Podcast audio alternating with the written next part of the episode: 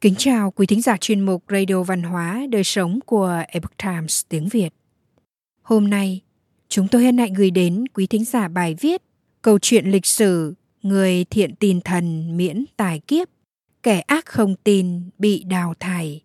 Do Tiểu mình biên dịch từ bài đăng trên báo Chánh Kiến theo bản gốc The Epoch Times Hoa ngữ. Mời quý vị cùng lắng nghe.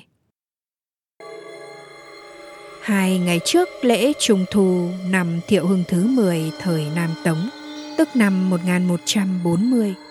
Đó là vào ngày 13 tháng 8 âm lịch. Trên bờ sông Tiền Đường, có cư dân nghe thấy thần đang nói chuyện trong không trung. Thần nói năm nay đã định sẽ có hàng trăm người chết tại cây cầu này. Họ đều là những kẻ hung ác làm hại người khác hoặc là những kẻ phạm tội tà dâm loạn tính hoặc là những kẻ xấu phạm tội bất hiếu.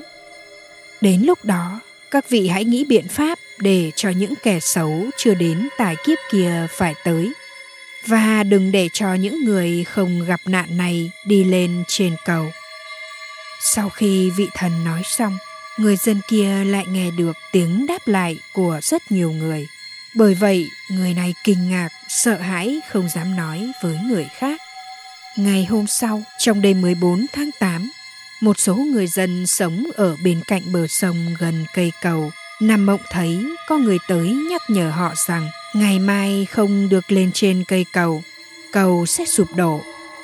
Những người này sau khi tỉnh lại đem chuyện nhắc nhở trong mộng kể cho hàng xóm, phát hiện có rất nhiều người đều nằm mộng thấy có người nhắc nhở họ không được đi lên cây cầu.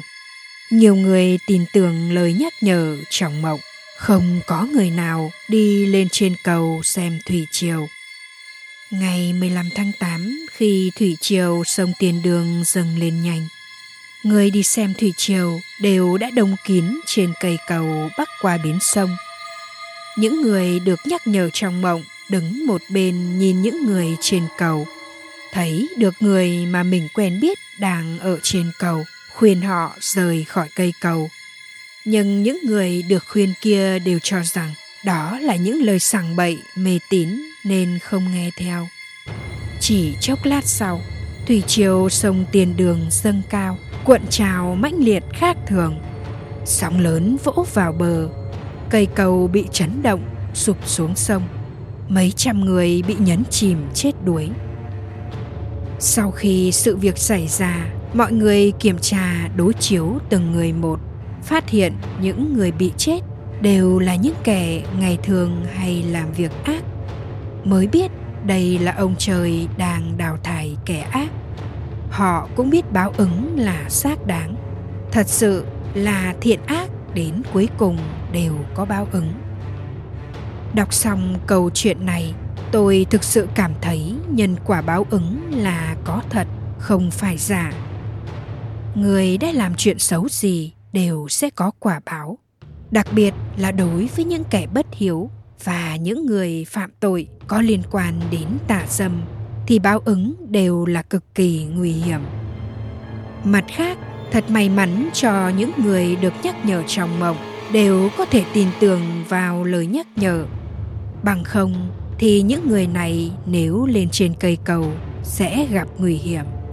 Kỳ thực chính là những người bị rơi xuống sông mà chết nếu lúc đó có thể nghe theo lời khuyên của người khác, họ có thể vẫn còn sống. Xem ra câu châm ngôn của người xưa, tha rằng tin là có, còn hơn không tin thực sự có đạo lý. Kỳ thực trong lịch sử, trước khi có sự đào thải, đều xuất hiện các cảnh báo mục đích là không để cho người tốt gặp tai ương. Ngoài ra cũng là lưu lại bài học kinh nghiệm, lưu lại văn hóa tín thần cho con người. Chuyện được kể theo nguồn tư liệu di kiên trí tiền đường triều. Quý thính giả thân mến, Chuyên mục Radio Văn hóa Đời sống của Epoch Times tiếng Việt đến đây là hết. Để đọc các bài viết khác của chúng tôi, quý vị có thể truy cập vào trang web epochtimesviet.com. Cảm ơn quý vị đã lắng nghe, quan tâm và đăng ký kênh. Chào tạm biệt và hẹn gặp lại quý vị trong chương trình lần sau. Kính chúc mọi điều bình an và tốt lành đến quý vị cùng người thân.